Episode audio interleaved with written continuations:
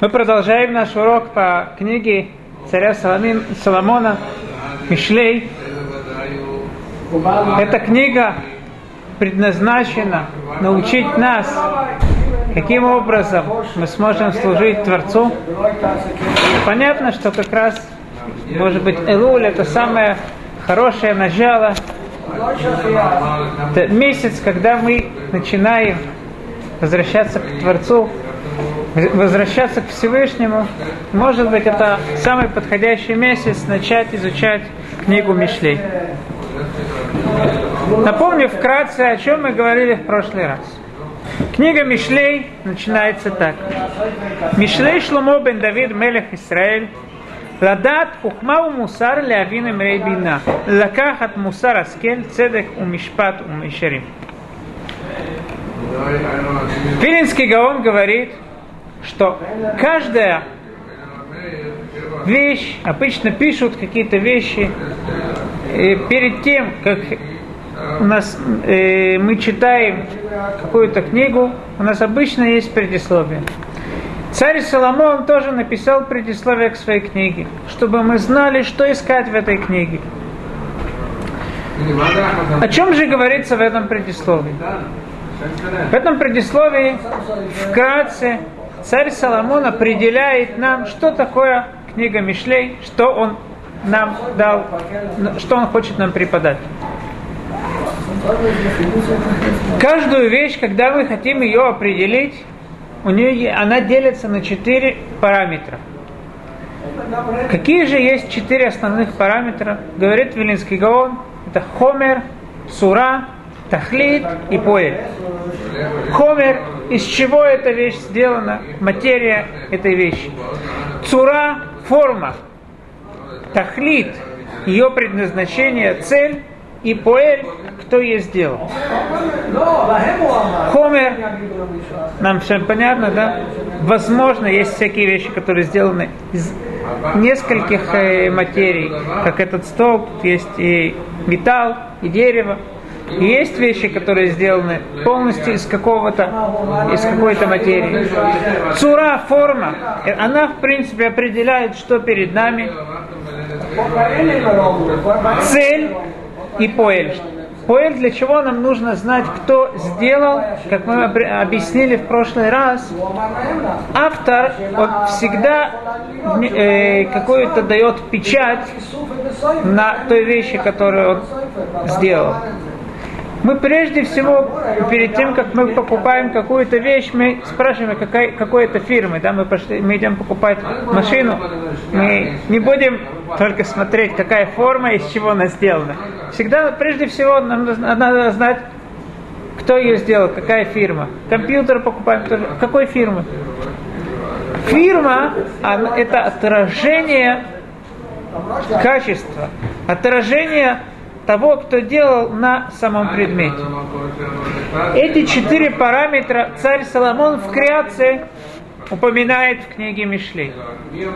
Притчи – это хомер, материя, из чего сделаны, как бы, да, какие кирпичики, из каких кирпичей построены книга Мишлей, это Сами притчи, сами притчи являются кирпичиками, из которых построена э, книга э, притчи. Притчи Шломо, царя, сына Давида, царя Израилева. Эти три вещи. Э, Шломо, сын Давида, царь Израилева. Это поэт. Кто сделал, какая фирма? Это Шломо. Почему же тут упоминаются три вещи? Шломо, сын Давида, царь Израилева. Объясняет Велинский Гаон, что вся книга Мишлей она разделяется на три основные части. Первая часть Кенегет Хохма, мудрость. Вторая часть это мусар, назидание. И третья часть Тура. Когда мы говорим об авторе, этот автор, да, если, допустим, мы может, можем уважать какого-то футбольного игрока, но если он напишет книгу по физике, то не подходит.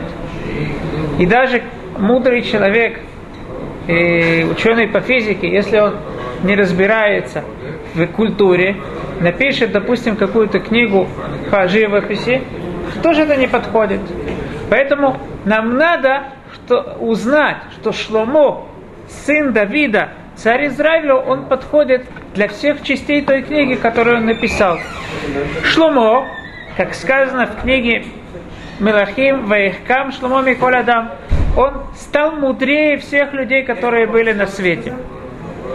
Понятно, что если он был такой, таким мудрым человеком, то ему подобает написать первую часть книги Мишлей, которая относится к мудрости. Вторая часть книги Мишлей, Мусар, назидание, она это вещь, как, как человек исполняет какие-то этические принципы, как он себя ведет по отношению к Творцу. На это сказано сын Давида.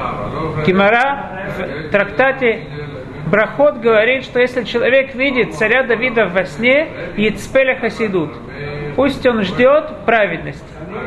Понятно, что если он сын Давида, он продолжатель его. Значит, в Шломо есть и Хасидут, праведность, и он может написать и вторую часть назиданий.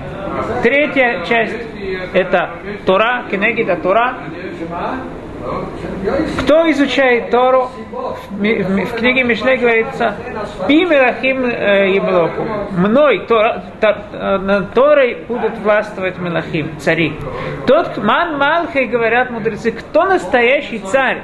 Кому дана настоящая сила, настоящее царствование, это мудрецу, мудрецу Торы. Ман Малхи Рабанан. Если царь Соломон, он подходил под это определение царь, не просто царь, да, как и у других народов царь. Царь израилевский, то есть Израиль, евреи, это народ, который связан с Торой, народ Торы. Если он был царем израилевским, это значит, что ему подходит написать и третью часть, которая относится к Торе.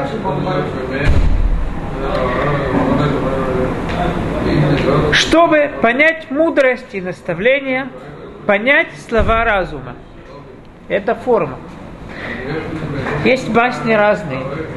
Басня – это материя, но формы басни могут быть разные. Что заключено в этих баснях? Что они, чему они нас обучают, это форма этих басен. Так они выглядят. Чтобы принять наставление разума, правды, правосудия и справедливости. Что такое принять? Лакаха. Получить. Получить – это цель. Это предназначение этой книги. Поскольку мудрецы говорят, Лоа хухмайкар эламаасе. Что важное? Мудрость или действие? Обучают нас мудрецы. Лоа хухмайкар не сама мудрость, а действие важное. Поэтому цель этой книги, несмотря на то, что форму мы видим, мы, когда смотрим на каждую вещь, мы видим только ее форму. Цель можно только видеть после того, как используем, возьмем эту вещь, мы будем ей пользоваться дом. Мы придем в дом, придем в квартиру, станем там жить, мы увидим, что в этом исполняется цель. Форма книги, постоянно тут говорится в этой книге о мудрости, как бороться с Ецарара, как понять этот мир. Это форма этой книги. Но в конце концов, тот человек, который изучает эту книгу, он придет к тому, что он возьмет эту мудрость, лакахат мусараскир, взять, взять то, что нас эта книга обучает. И в этом заключается, когда после той мудрости, которую мы изучим, мы увидим, что это у нас переходит в действие, мы исправимся, мы пойдем по правильной дороге, в этом мы увидим, будет выражаться ее цель. Цель этой книги – лакахат мусараскель – принять наставление разума.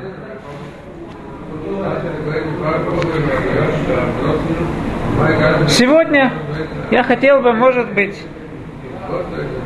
обратить внимание на то, что мы сказали, что важно знать, какая фирма. Кто написал книгу Мишлей. Давайте подумаем, откуда у царя Соломона, откуда он пришел к такой мудрости и в чем выражалась его мудрость. Мудрость царя Соломона и как он к ней пришел, находится в начале книги Мелахим. Говорится в этой книге так. Ваяв Шломо это Шем лалехет бехукот Давид Авив. Рак бебамот у мезабеах у мактир. И возлюбил Шломо Господа, поступая по заветам Давида, отца своего. Но он приносил жертвы и воскурения на высотах. Высотах Мизбе, э, Бамот. Это возможность, которая Тора нам дала приносить жертвы до того, как пришли, построили Бейт Мигдаш, была возможность в любых местах построить бама, жертвенник и принести на нем жертвоприношение. Нам следует понять это, этот посуд. На первый взгляд, непонятна связь между первой частью и второй. Ваиав Шломо возлюбил Шломо Господа, но он приносил жертвы воскурения на высотах. Как, какая связь, почему тут сказано «но», какая связь между тем, что он возлюбил, и он приносил жертвы на высотах, на этих э, бамот? Ответ такой. Есть до того, как мы пришли, как евреи пришли в Иерусалим, построили Бейт Мигдаш, была возможность приносить жертвы на различных жертвенниках Бамот, и была возможность принести жертву в центральном жертвеннике. Центральный жертвенник в то время был в э, месте, которое называется Гивон. Царь Соломон возлюбил Господа, но в чем-то его любовь была недостаточна. Он не пошел до конца, не пошел в Гивон, он приносил различных жертвенников. И тут Шломо поднимается. Он идет ко Всевышнему. Ваеле хамелах Гивона. И пошел царь в Гивон, чтобы принести там жертву. Ибо там была большая высота, большой жертвенник. Царь Соломон делает первый шаг ко Всевышнему и тогда Всевышний ему является. Это то, что на нас возложено. Постоянно мы ждем, что Всевышний нас, нам улыбнется, нам покажет хороший знак.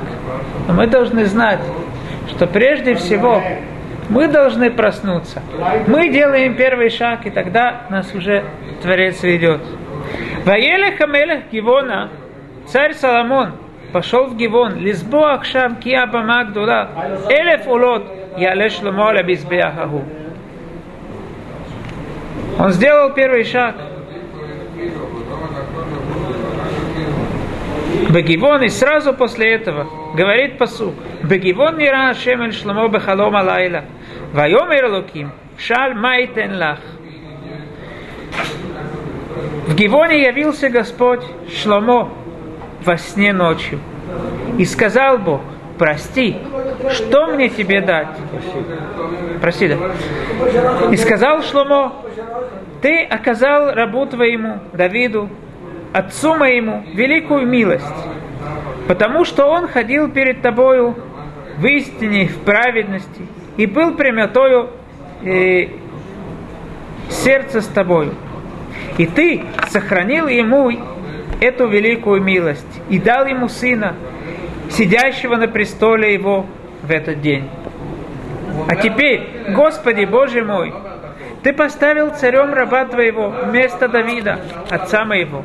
Но я отрок малый, не ведаю ни выхода, ни входа. Я раб, раб Твой среди нового народа Твоего, который Ты избрал, народа многочисленного, которого нельзя ни, ни исчислить, ни сосчитать из-за множества. Даруй же рабу твоему сердце разумное, чтобы судить народ твой, чтобы различать между добром и злом.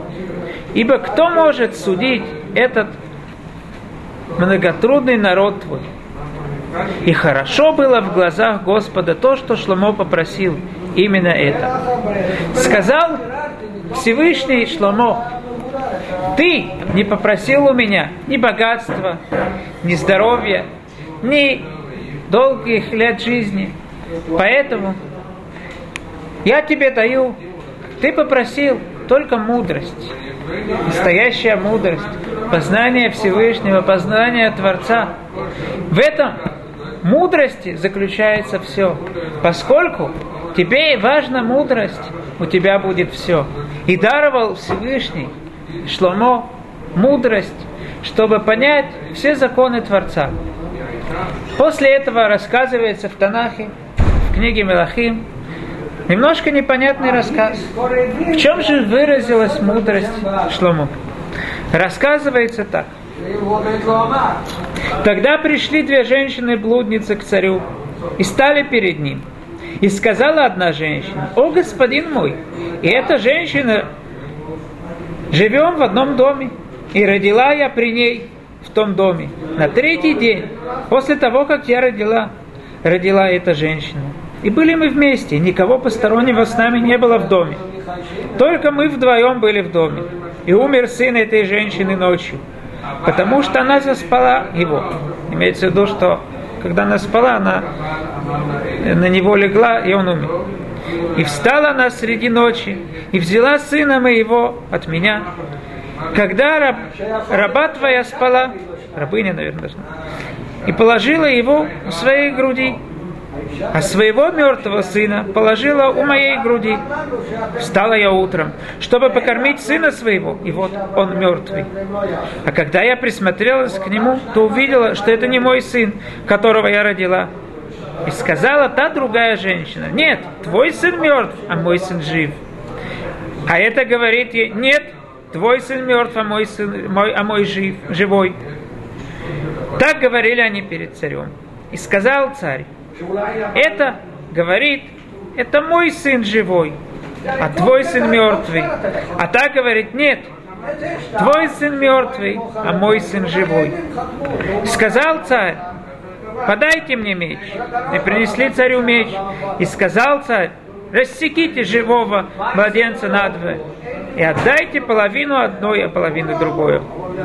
И сказала та женщина, которой принадлежит живой сын царю, потому что поднялась в ней жалость к сыну, свой, сыну своему, сказала, прошу, господин мой, отдайте ей этого ребенка и не мерщляйте его. А другая сказала, пусть же не мне, не тебе будет, рубите. И отвечал царь и сказал, отдайте той живое дитя и не мерущляйте его, она мать его. И услышал весь Израиль о суде, который судил царь, и стали бояться царя, ибо увидели, что мудрость Божья в нем, чтобы вершить суд. Невольно просыпается вопрос. Мы видим, что действительно царь Соломон поступил мудро. Но на первый взгляд, эта мудрость, она может быть присуща любому другому человеку. Приведу пример. Похожая ситуация произошла с большим раввином Нудабе Иуда. Как-то ехали, э, э, ехал дворянин, он ехал по лесу, э, придремнул, просыпается, видит, смотрит на кучера, что ты делаешь? Он уже с него сапоги все снял, надел на него свою одежду, уже сапоги снимает своего господина и одевает себе. Говорит кучер, все, мы поменялись. Теперь я твой господин, а ты мой кучер. Поехали. Тот кричит, что такое? Воровство, неправда. Ну, так и никто никого не хочет вести. Пошли пешком. Так они пришли, и их привели к главному раввину, Нудаба Иуда. Один из них утверждает, я, он кучер, а я господин. Второй утверждает наоборот. Что же сделал Нудаба Иуда? Он сказал, сейчас у меня нет времени вас судить, сидите в коридоре, я вас позову. Проходит час, второй, третий, четвертый, они уже газетки почитали, кофе попили, ну, друг с другом немножко, что можно делать уже, столько времени прошло. Вдруг дверь откры... открывается, пусть кучер входит. Ну, кучер невольно, а, стоп. А, вот, ты кучер. Мы видим мудрые, ну да, бы Иуда тоже не прямо их судил. Если бы он начал их судить прямо, тяжело было бы понять, кто есть кто. Он сделал какой-то, как это называется на вертикунц, да? Сделал какую-то хитрость. И тем самым он узнал, кто есть кто. Но, но да, Иуда был очень мудрый человек. Он не был самым мудрым во всем мире. В чем же выражается мудрость царя Шломо, который стал наим, э, которая выразилась, мудрость самого, самого умного человека, которая выразилась в том, что он сделал? Я думаю, что ответ такой. Царь Соломон тут взял на себя большой риск. Почему? Могло бы произойти, что настоящая мать скажет, нет, лучше ни мне, ни тебе. Может быть, она тоже будет стоять на своем, чтобы, по крайней мере, ее врагу не досталось. Либо наоборот, может быть, та женщина, которая не мать, она сжалится, что, может быть, в конце концов она скажет, нет, нет, не режьте. И если бы это произошло, то царь Соломон сделал бы из себя большое посмешище. Что за глупости? Все бы говорили, какую глупость он сказал, разрезать ребенка. Ничего бы у него из этого не вышло. Если царь Соломон так решил судить, это значит, что у него никакого сомнения не было в том, что произойдет. То есть, тем самым своей большой уверенностью, знанием четким, что произойдет, царь Соломон показал свою настоящую мудрость. Это то, что касается мудрости царя Соломона. Я думаю, что нам необходимо сказать несколько слов и о том человеке, который написал комментарий на, на книгу Мишлей. С помощью этого комментария мы намереваемся изучать эту книгу, может быть, сказать несколько слов о его мудрости. О Виленском Гаоне, я думаю, что можно сказать, если мы будем говорить о его мудрости, то чем больше мы будем говорить о его мудрости, тем больше мы будем затмевать его настоящую мудрость. Потому что мудрость этого человека в действительности неописуема. Невозможно ее сказать. Чем больше мы будем говорить об этом, тем больше мы будем показывать, что мы можем что-то понять в этом. Но я думаю, что, может быть, приведу несколько примеров о нем, которые дадут нам какую-то возможность немножко ощупать и посмотреть, о чем идет речь. Прежде всего, конечно же, его мудрость видна из всех его книг. Это человек, который после э, все книги, которые он написал, все, что он написал, он написал до 40 лет. После 40 лет он, он уже невозможно ему было самому писать, потому что у него настолько много было идей, что он не успел записывать все это. Когда он был только младенцем, только начал, можно так сказать, ходить, говорить, он сидел и учил, изучал Тору. Родители ему сказали, иди погуляй. Ты не можешь постоянно сидеть и учиться. Родители сказали, надо выполнять. Вот Вилинский Гаон идет гулять. Через 10 минут возвращается. Что же произошло? Оказывается, игра, которую играли дети на улице, это была, я не знаю, как это называется, бревно, которое перекачивается, да? Не знаю, как это сказать. Не качели, бревно, один сидит на одном месте, другой поднимается, потом вот они так, как это по-русски называется. И он сел с каким-то ребенком, и они только стали качаться, он говорит, нет. Вернулся домой. Говорит, я не могу подниматься наверх из-за того, что кто-то опускается. Это был ребенок, который только начал чем-то заниматься.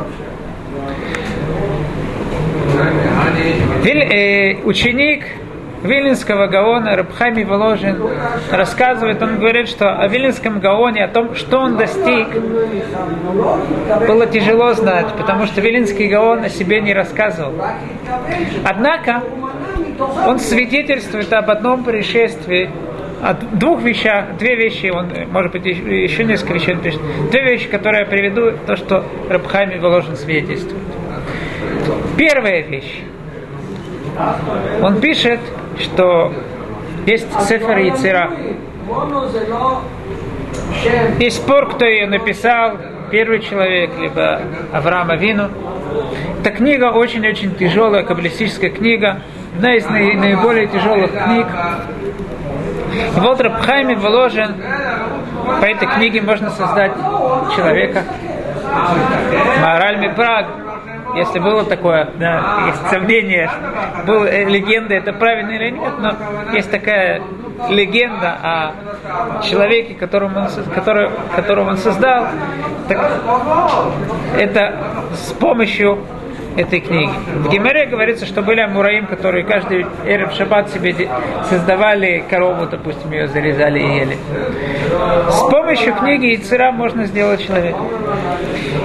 Вилинский Гаон э, Рабхами Воложин долго много вкладывал в том, чтобы все ошибки в этой книге исправить. Он сверял разные рукописи и так далее. И вот он принес Вилинскому Гаону свой окончательный труд, чтобы он проверил. Вилинский Гаон пролистал эту книгу, сказал, что все правильно, кроме одного места, там вот должна быть такое исправление. Хами вложен, что ты настолько досконально знаешь эту книгу, так ты можешь создать человека. Говорит Вилинский Гаон, да, я как-то пробовал, но мне не дали с небес, потому что я был э, слишком молодой. Хами вложен спрашивает, сколько Раву, было и так далее. Говорит Вилинский Гаон, до бармицы. Не знаю, сколько до бармицы, пять лет это тоже до бармицы. Сколько точно ему лет он не сказал. Еще историю приводит Репхайми Воложин, что в городе Вильна как-то появился человек очень страшный. Все его боялись. Потому что он каждому человеку мог сказать, чем он занимался, даже если он был в каких-то тайных местах, никто его не видел, каждому человеку рассказывал, вот вчера ты был там, там, там. Людям неприятно, все о них знают, все стали уже бояться, не знали, что делать. Вильнинский Гаон говорит, приведите его ко мне. Привели этого человека к Вильнинскому Гаону. Тот ему говорит, ну что я делал вчера? Тот ему говорит, ты сидел за этим столом, справа от тебя сидел Раби Шимон Барюхай, слева от тебя сидела Ризаль, а ты ему говорил Фидуши Тура. Вильнинский Гаон улыбнулся, сказал, что действительно это было красивая вещь, которую он сказал. После этого Вилинский Гаон узнал, что тот человек пользуется колдовством и прогнал его. Но так или иначе, факт перед нами, что Вилинский Гаон согласился тому, что этот человек сказал. Это небольшие штрихи, детали, может быть, как-то так издалека какие-то штрихи Вилинского Гаона увидеть. Из Радашем тем самым мы выполним то, что царь нас Соломон обучает, что перед тем, как мы изучаем какую-то книгу, как говорит Вилинский Гаон, человек должен знать, кто ее написал. Поскольку, если мы увидим в этой книге мудрость, и если мы знаем, что этот человек мудрый, мы найдем в этой книге много мудрости. Зная, да, не зная, но немножко посмотря издалека, кто написал книгу Мишлей, кто написал тот комментарий, которым мы будем пользоваться, я думаю, что это нам даст другой взгляд на эту книгу, и тем самым без Радашем мы сможем получить гораздо больше из этого обучения. Сейчас спасибо.